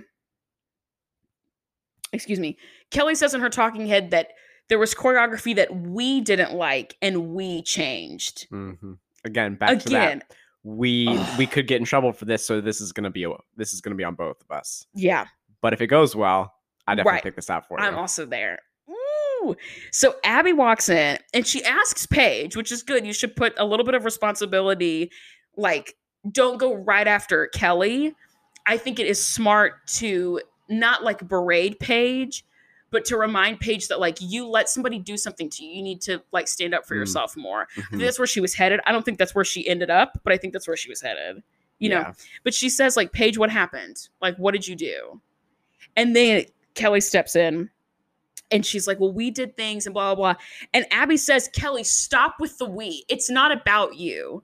Which, again, hate to agree, but it's true. It's she's right. Like, Kelly, this is very firmly not about you. Uh, and then Abby goes back to asking Paige. She says, "What What do you think was wrong with it, Paige?" And Paige, not looking at her, looking at the ground, she says, "It was just too easy." Fair, Mhm. totally fair. Kelly's like, "I'm so proud of her for standing up for herself." Blah blah blah. She didn't stand up for herself. She was cornered. Yeah, and that's what felt really bad about it, is she was caught between these two. trying to think of the right word. I want to say like, I don't know, maybe it'll come to, but like these two figures that she looks up to that are supposed to be Oh, these like yeah. like caregivers. yeah, like but caregivers feel figures. yeah, caregivers feels like maybe too strong of a word yeah, Abby doesn't for a dance, about- right? For a dance Yeah. teacher, but in the sense that like these are both figures that hold a Mhm. lot of weight Lot of in this kid's life. Uh huh. And so to have these two, like her having to change things and like mo- like be careful what she says so she protects her mom, hmm but then also have to say things so she doesn't get in trouble by her dance teacher. It's like both of these two figures that should be creating a safe space for her are very much not. They're No. pitting her against both of them. exactly. But like it's not just like, oh, pick me. It's like, no, I'm gonna have you fight her for me. For me, and then yeah. Abby wants like her to fight her mom. Like Yeah, it's just yeah. this weird thing of like, she's just shuffled in between the two of them yes. constantly. It's almost like it's almost like Kelly or Abby thinks that by Paige being on their side, somehow their argument is correct. Because Yeah. Abby's going to say, well, if she agrees with me, it's because I'm the dance teacher and look at how good of a teacher I am because she agrees with me. Yep. But then if Paige is on Kelly's side, Kelly will say, well, it's because she's my daughter and we have like our mother daughter relationship. So I must be right because I'm her mom. yeah. So they're trying to be like, no, like be on my team, no, be on my team. It's very but either way, it's a lose lose for her. right. Yeah, either way, Paige is still just like a part of somebody else's like like evil scheme. It's not like it's not Yeah. good for Paige either way. Yeah, absolutely. Um and then Abby says something about Paige making the changes, which like no, she didn't. It was Kelly. Mhm, Like it's not about Kelly, but also Kelly started the you know, started this fight. She's stirring the pot for sure. mhm. And at one point, it zooms out and we see Kelly and Paige sitting in a chair. The other moms and the kids are gone. They've all just like vanished. Did you see them file out the door? I may have missed again, that. it was Holly holding the door as oh, of course. you kids left. I love her. The educator who's like, Mhm. children should not be around adults screaming. But then I felt bad because Paige was the only like Yeah. she couldn't leave, and so like all of a sudden you have like at least you have other bodies in a room that it's like at least there's other Yeah. people. But then it's like everyone left, and it was just like Ooh, two other moms and her, and then Abby. yeah. Just like like singled out. Yeah, and like all of Paige's support system is gone. Yep. All the all of her friends are gone. Yep. It's just her with adults about adult problems, which is really sad. Um, if Kelly tells her kid not to cry one more time, I'm gonna scream. Let your kid cry. Mm, Let her cry. like- yeah, What i- if Paige is Paige has just been screamed at by a person that she has been taught to look up to. You Mhm. told her to look up to her, and you told her to care. And now that person's cry, uh, making her cry, making her upset. Now she's crying. Why isn't she allowed to cry? What's the reason? Give me a good, solid reason, Kelly, why your kid shouldn't be allowed to cry right now.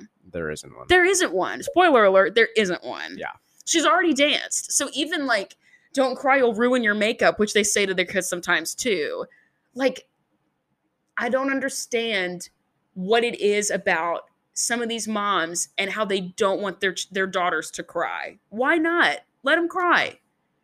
I don't know. I don't get that. I legitimately like unless we're really just trying to discourage fragility in our daughters and we just want our daughters to toughen up and to not be so so sensitive and like don't cry, ignore your emotions. I don't understand what the point of this is. Why can't she just cry? You know what I mean? It's very frustrating to me. I was gen- like legitimately trying to think as we were watching this like I don't think I grew up in a house where my mom told me not to cry. I don't think Mm. my mom has ever told me don't cry. Like there's no benefit to that. Why would you ever say that to a kid? Don't whatever you're about to feel, stop it. Yeah. What?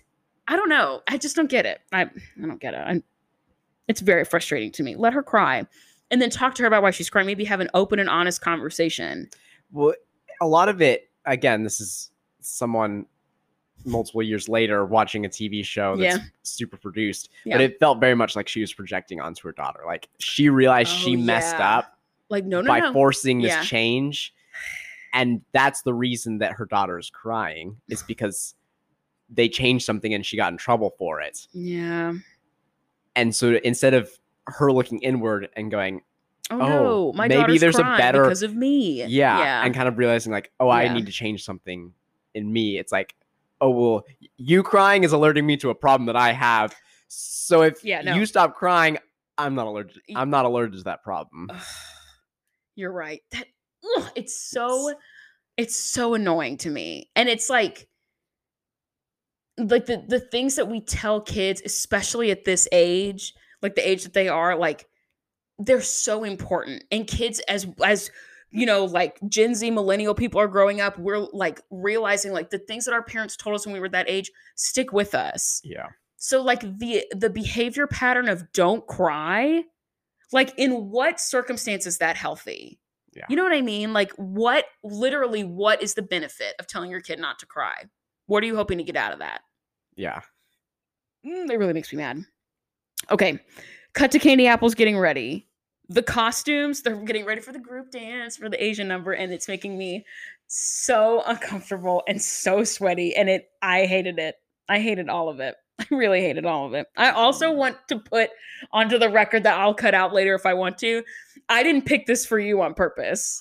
I didn't. I know you may I- have thought that, and I when when they were talking about it, I was like, "Oh my!" God, I was so pissed because I didn't see it in the show in like the description or anything, and I did wasn't- pick it for you. I know you didn't. Okay, good. I did not pick it for you. I was so Mm. pissed. There was only like a handful of times where I've picked episodes specifically for people based on the content, Yeah. but I did not pick this one for you, my brother in Christ. I swear to God, I did not.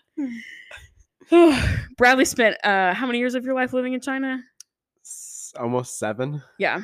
Did Yeah. not pick this for you.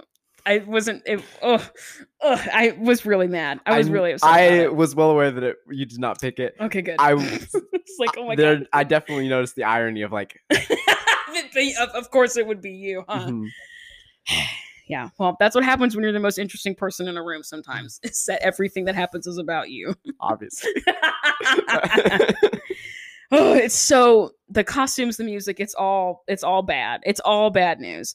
Um and then the Abby Lee Dance Company is also getting ready. And this is where we see the big kids again. I'm like, oh, I forgot. Forgot they're also here this week. Um, the candy apples are like filing in back behind the row where the Abby Lee dance moms are sitting. They're like coming in behind them. Melissa leans back and uh, listen, I'm not gonna do, I'm not gonna say anything about anybody. But there was another point one time where Jill and Melissa were standing so close I thought they were gonna kiss. And as Melissa, or no, as Jill is walking back behind Melissa to get to the seat behind her, Melissa blew her a kiss. really. I have I questions. that. I did. I have questions. Uh, No judgment, but just questions. I just have questions about this.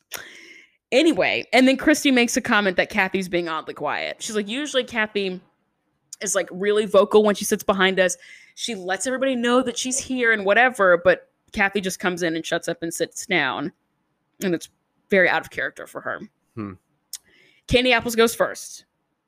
Um, the beginning of the of the dance is all the older girls, which to me feels strategic by the choreographer that you would start out with your strongest dancers and then pepper in the small kids later to bring down the age division. Which I, again, I have questions for the logistics of that, but that's another podcast for another day. And then Christy makes a comment where she says, "I think Kathy should get an award for for creating new ways to use Vivi as a human prop." for every dance, which is true. Vivi literally does no dance. Really? People just lift her and move her and Yeah, I mean that's what her and- happened. Yeah. This dance. no dancing, just like placing all over all over the stage. Um, the boys don't have shirts on, and for whatever reason, that was very scandalizing to me. I don't know why. Like they're children, but like, I don't know. Like, but why are you? I don't know. It was weird to me, and I don't. Again, I don't understand it. Didn't have shirts on. I thought that was strange. Um, and Abby's talking about Abby's talking about the dance. And she says the dance was loud, in your face, and obnoxious, kind of like Kathy.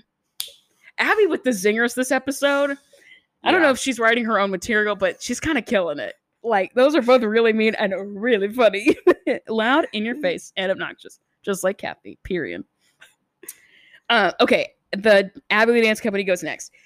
So this is where Abby says something about the dance being about working working the land and like crops and stuff. Where? Yeah. What how? Like where is that in this? They were all in white dresses. They all look like ghosts. hmm What how was this giving like manifest destiny working the plains? I am confused. I don't understand. I just don't get it. I don't know. Melissa is in love with all of it. Of course she is. She's like, I love the choreography. I love the costumes. They they look so good. They they dance so well. Blah blah blah. Whatever. Um, I also like. I think I say this like every episode, and I'm gonna say it for forever. I hate how much we talk about the appearance of these children. Yeah. I hate that. Abby multiple times this episode says that that the girls are beautiful or pretty or whatever. Sometimes she says that they're hot, which is really frustrating to me Yeah. but some one of the moms i didn't even take the minute to write it down because i am so bothered but they're just talking about how how they look. Not Mhm. if they're dancing together or if they dance well together or if the group looks clean. It's how beautiful or how pretty or how oh, how hot the girls look. And i hate it. And i think it is kind of insensitive and ridiculous. Christi is sobbing.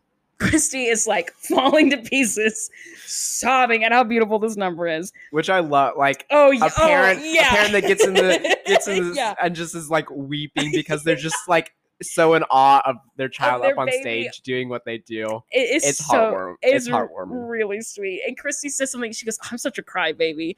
She's like, "But it was really beautiful, and I was really proud of them. They looked really good, and I was crying." Yeah. I love that.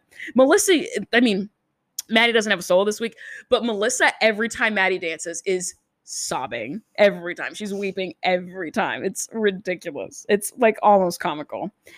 Um, Abby notes that these are completely that this compared to the candy apples, they're totally different dances. So she's like, I don't know who's gonna win. She's like, the awards Yeah. are anyone's guess because these are two really different numbers. So who knows? Okay, solo awards. Paige, seventh out of who knows how many. Chloe is sixth, Mhm. and Kendall doesn't even place. Yep. We hear nothing about her. And then the the group awards, fifth places to the Abby Lee Dance Company. Mhm. And then we go up, you know, to first place. And Holly and all the other moms are like, we were really nervous to hear who got first. First place doesn't go to the Candy Apples. So neither Candy Apples nor Kendall win. But the first place for the group group awards goes to a group whose dance title was titled or whose dance was titled Schindler's List Yes. Again, I have so many questions. like, what is happening? And I don't like it's not a group we see, it's not a group we know, but out of that's just- context, first place Schindler's List. That's what's happening in the world. yeah, that's what we're doing, I guess. Again, insensitivity knows no bounds, I suppose. Yeah. Ridiculous. So then the um Abby Lee Dance Company's back in the green room. Abby congratulates Paige. Kelly pokes the bear because she can't help herself, I guess, and it's like, I did a really good job, blah blah blah, whatever. Um, and Abby tells Kelly that if she wants to see a change, Paige has to want it.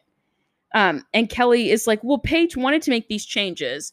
No, she didn't. And Abby knows that, I think. I think now she's articulating if Paige wants something different, excuse me, if Paige wants something different, she will have to do something about it. I can't keep Yeah. hearing from you. You can't keep being shady. If she wants something different, it's on her to tell me, Yeah. which I think is kind of a tall order because she is terrifying. And why would anybody want to ask her for anything ever? But whatever. Whatever. Candy Apple's green room. This is when I think the breakdown happens because Jill is pissed that Kendall didn't get enough attention or something. Mhm. And Jill is just talking at Cathy. Cathy is not paying attention to her. She's not even answering or responding. She's no just eye contact. No. totally like silent treatment, totally stonewalling her. And I think this is when she starts crying. I think this is the breakdown Mm. because Cathy's not responding to her. There's no conversation. And she just like shuts her out and, and whatever. And I think that fuels the fire with Jill. And I think that's when she starts breaking down and crying. Mm. Right? That would make more sense to me than just like crying in the middle of an afternoon Yeah. who knows that that that would make way more sense to me. Um the groups like crossing the hall and well it's not even really a cross. Cathy's walking to the elevator with a student and the the dance the abby lee moms are just like standing in the hallway waiting for her. Like literally like dance battle west side story in the hallway ready to go and she walks through them and she goes to the elevator and she pushes the button and the elevator takes you said this takes way too long to open like there was some producer like jabbing the button on the floor below to be like, no, no, no, no. Like it needs to stay closed so they can fight. And they don't fight. Abby is like, No. where's your witty repartee, Cathy? Why are you fighting me? And Cathy just ignores them. Yeah. Silent treatment, nothing. And then that's it. I'm also confused why Cathy isn't saying anything because Cathy usually doesn't hold back when it comes to Abby. She's usually saying really out of pocket things all the time. But for whatever reason, she just doesn't. So, very embarrassing to hire two dudes who specific job was to choreograph a number to beat Abby and you didn't beat Abby. That's a waste of money and embarrassing. Yep. Yeah. Yep. I thought the same thing too. Ugh, yeah. She thought it would I don't know. She thought it would like be a flex and it like totally wasn't. It was Yeah. actually like pretty embarrassing. But also, even if they won, it's still like, okay, you won, but only because you had to f- have outside help. Like, yeah, yeah. Either way, I don't see how that's a. It's not Candy win. Apple's Dance Center winning. It's Right. those two goons that you found, uh, you know, from Central Casting who did it. It's not you. Yeah. So it's not even. It's like a win for your company, I guess, because they did it under your company. But like, you didn't do that. So what? The flex would be what that you found good choreographers. Let's not. At that point, just that's not a flex. Like Yeah. use the phone book or whatever they did in the 2010s. Who cares? Um, okay, do you have any other thoughts about the episode that we didn't get to? I'm gonna guess the answer is no, but I'm providing No. space just in case. my main thoughts and takeaways from that were Mhm. how awful that whole Yeah, like using your kid thing. yeah Yeah. mhm. that's that was my takeaway. Yeah, that was bad. That was really bad. Sometimes the the using your kid for personal gain stuff isn't as egregious, but like that was pretty bad. Yeah. And like all we saw too, that was like kind of it. That we was the saw Main. yeah, the there's like they're feel planting seeds about Jill and Kendall potentially coming back to to Pittsburgh. Yep. But like the main plot was Paige or Kelly versus Abby, assisted by Paige. Like Yes. that was kind of the whole thing. So yeah. Um. Okay. In terms of songs, what song do you have? I'm gonna add it to the playlist. Okay. The playlist that's linked in my Linktree. It's a spot on Spotify, which you can't get to because you're an Apple Music person. But it's there for people who have access to Spotify. Second person today that's giving me a hard time. Really? Spotify. Was another one one of your coworkers? Yeah. I have the same comedic material as one of your coworkers. Yeah. Sorry. That's upsetting. I need to look inward. Bradley works in a particularly Republican profession. So that sucks for me that like my jokes are line up with one of your coworkers. This coworker's this coworker's cool. I I Cool for real or like cool, Cool in the for real. context? It's like is it as good as it's gonna no get? No, cool Nick? for real. Okay. This is a coworker that I will hang out with outside of work. Okay, cool. is saying something. Okay, cool, cool. yeah, yeah, okay. That makes me feel better. Okay, what Yeah, is yeah. it? Um, let me find it. It's is a song called Astrovan by Mount Joy. And I'll play. I'm adding it right now. Okay. It's just a very. Skip ahead and try and find. Put it up like this. Okay. It's just very mellow. psychedelic. sounds like something. song. Sounds like something you would like. I love that. Is this? How did you find this? Because your your like um quest for finding music is very interesting to me. Um, I heard of these people through like a playlist, or like hmm you start listening. It's like, oh, if you listen to this kind of stuff, Oh you might like yeah. this. Um, and then this song I especially liked. Any song that's like post evangelical, like Yes. it's like still kind of I don't know, like there's not a good category for it yet. I feel like, but just Mhm. like this. It talks about Jesus, it talks about Christianity, but it's But definitely not not. like. Yeah, like it's not Yeah. a. And so this song, like talking about Jesus driving an Astro van, like Interesting. Yeah. on you know mushroom trip, like Love. Absolutely. Yeah. Um, were you a CCM kid? Did you have like Christian bands that you were really into? Yeah. What yeah. were they? Well, yeah, of course. Duh, stupid question. Toby but- Mac was Oh, yeah. the the pinnacle. He was the cool one. Yeah. He was like the rebel, you know? He was like the cool one because he rapped and he was white and it was really weird, but he was really cool. And he had a black friend, yeah. which was like, you That's know, his whole thing. So, and Mm. what else did you listen to when you were a kid? Um, trying to some of the other We were a Relient K family and a Mm. Switchfoot family that was and TobyMac. I was like two or three years too like short. Like I Oh, there's yeah, a few pe- like I had a few people Yeah. that were a few years older than I was that were who were really into Relient K. And I got into like the tail end, like some like collapsible lung was one that I like listened to a ton, Yeah. but I missed like the height of Relient K. Dude, who I am hates who I've been. Dude, I mean, and on honestly, some of that music still holds up eh, because yeah. they don't really talk about Jesus. It's just No. like personal Okay, growth. That's another thing that I have beef about is what? The way that Christian music realizes that it's not cool, and so they have to steal Yes. non-Christian artists and make them artists. And of course, like it works out for the artists because Yeah, because they're They're they're gonna they're, make they're staying in the bag either way. Yeah. like there's quite a few.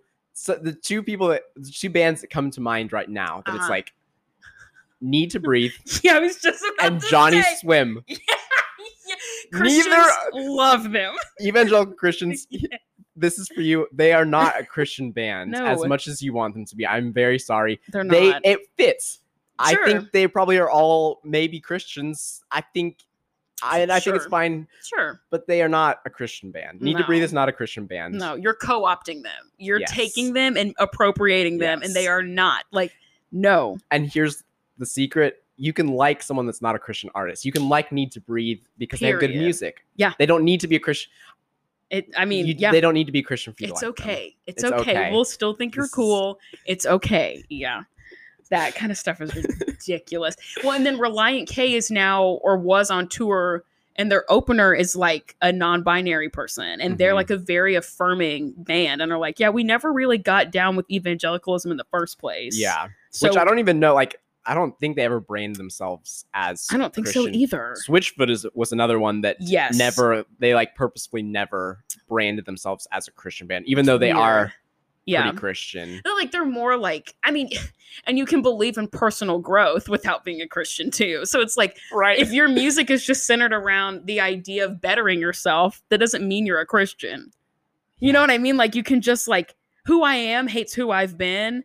Like, that's- good. That's, just a good, line. That's just Yeah. a bar. Like I don't know what to tell you. That's just a good line. So, Yeah. Anyway, yeah. Um. Okay, I have a story to tell about the song that I picked. Okay, it's not that long, but it is a little embarrassing. But I'm gonna, I'm just gonna go ahead and say because it's really funny. So, uh, the song I picked is a song by Demi Lovato because they're coming out with new music, and this new album is supposed to be similar to the first two albums that they put out in 2008, 2009, because they're like pop punk emo music. And so the so this is I'm gonna do this. Demi um, went to rehab recently, came out of rehab, and almost died. The time that they went in because they were, what was it that they were doing coke that was laced with fentanyl, That's pretty and intense. like and got to a point where when they were in the hospital, like doing like blood transfusions and all these different things, that like they stopped being able to see. That like they Oh, had to wow. take them to the line of like death to like bring them back. It was really, really intense. And people in their life were like, yeah, they're going to die. Like, this is it. Like, they were, like, the doctors were calling in their parents to be like, say goodbye because this is it. Because we're, we're not going to be able to do anything about this. Hmm. But they lived, came back, went to rehab, came out of rehab, and is now coming out with um, an album of music that likens to the first two albums that came out. So the first song that was released as a single is called Skin of My Teeth. And the refrain is about being alive by the skin of your teeth and all these different things. And the second single that came out is called Substance, but it's about looking for substance in people, not like substance that you would like abuse and stuff. So I'm going to play a little bit of it. And I love Demi Lovato. And I loved them as a kid because they were a Mhm. Disney Channel kid yeah. so they were like fine to have on in the house because like it was Disney Channel, so like how bad could it be? but they also were like on the verge of like Paramore's kind of like emo music, sort of. So yeah. it let me as a kid be edgy, and I lo- and I still like love their music. Let me play a little bit of this.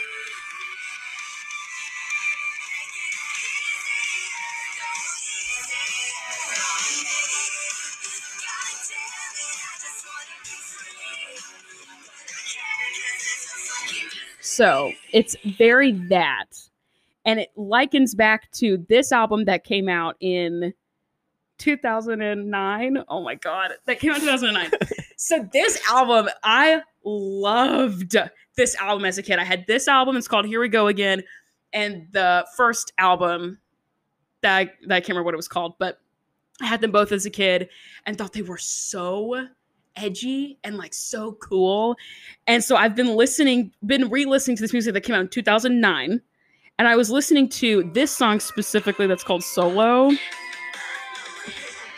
Hang on. Oh.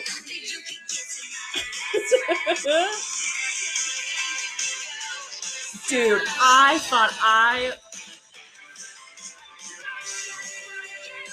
it is so good. And so I was listening to this song specifically in Target and I was looking for something and I was wearing my fanny pack strapped across my chest and I had my phone stuck in the pocket but the pocket was open and I did and I had my AirPods in cuz I don't go to stores without AirPods cuz I this stresses me out.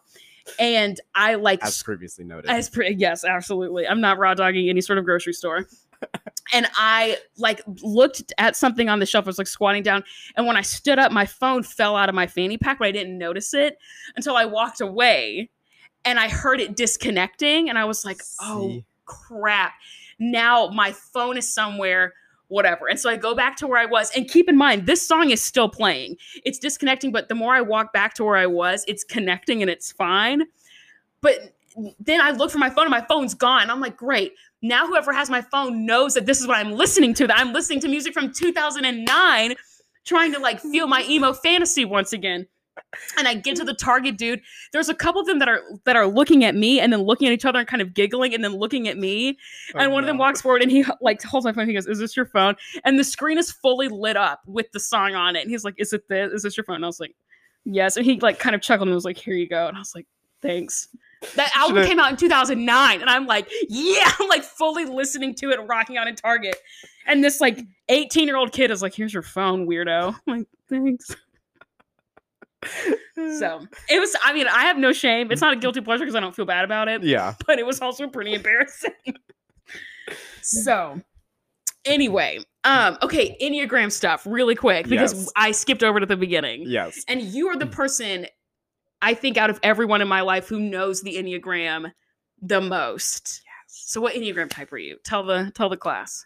I am an Enneagram one. Yes, another one. A lot of I found a lot of a lot of ones don't like being ones. I am very Fair. like I like being a one. You like, like I look at the other numbers, it's like yeah. Like I'm the best. I'm right. I'm good. I, I I do realize the reasons that people hate ones. Yeah. One like it's the reason why people hate eights too. Yeah. It's really similar. Yeah. Yeah. Um, but I have a very strong nine wing, which allows me to avoid a lot of like the Yeah. like the all the things like the stereotypical things that people don't like about ones Mhm. just being, you know, perfectionistic and very critical of other people. Because of my nine wing, that keeps it very internal. Mhm. So a lot of times when I tell people that I am not that I am a one, Mhm. they don't believe. They're like, "Really? That's so surprising." Yeah. So- I think I feel like that it made sense for me that you were a one because I know a lot of ones already. And Mhm. you're like my sister. My sister's a one with a nine. And so when you and I first met, I remember thinking like, oh, like you remind me of my sister in the way that like the comments you make and the way that you exist in like the world at large reminds me of my sister. So because I already had that point of reference, it wasn't surprising to me. So I was like, he is just like my sister is. yes, Yeah. yes. It's more when people don't like they Yeah. just are like, "Oh, ones like profession perfectionistic Mhm. and like very critical." Yeah. It's like I don't outwardly, inwardly, yes, Yeah. but outwardly not not as much. So Yeah. unless you're aware of like the wings and how they like, And all that stuff. Yeah. You're not gonna get any of it. Yeah. no, Yeah. um, dang. Okay, all of my social media stuff is in the link in the show notes to all of this. The link to support the podcast is also there. If you feel so, if the spirit moves you to give a contribution, the plates are coming around. You can drop your donations in the plates as we stand together and sing. no. Um, if you want to, that's great. If you don't, that's also great. Um, that money is going to go directly back into the podcast, into upgrading audio equipment and all that fun stuff. So if you want to, that is what that's going towards, not just not just me in my pocket. Dang. Well, guests, my guest, my audience, I love you and I'm proud of you. Oh, And I- you. Well, thank you for doing this also, Bradley. Oh my gosh. of course. The best. Um Liza, do you have anything else to say? She's been sleeping for most of this, kind of surprisingly. Unless she's letting you pet her, which is so weird that but if listeners, I'm putting this on the record that Bradley is the only straight white guy that Liza likes. Mainly the only straight guy in general that I'm she likes is you. Ridiculous. beyond honored. Yeah. I'm beyond annoyed. But I mean, and it takes nothing. Like you just put your hand down and she walks over to you. She's she does is not that way with any other straight guy ever. Ever. It's crazy. But yeah, she just feels at ease, I guess, at peace. Ridiculous. Okay. Well, thank you guys for listening. I'll talk to you next week. Goodbye.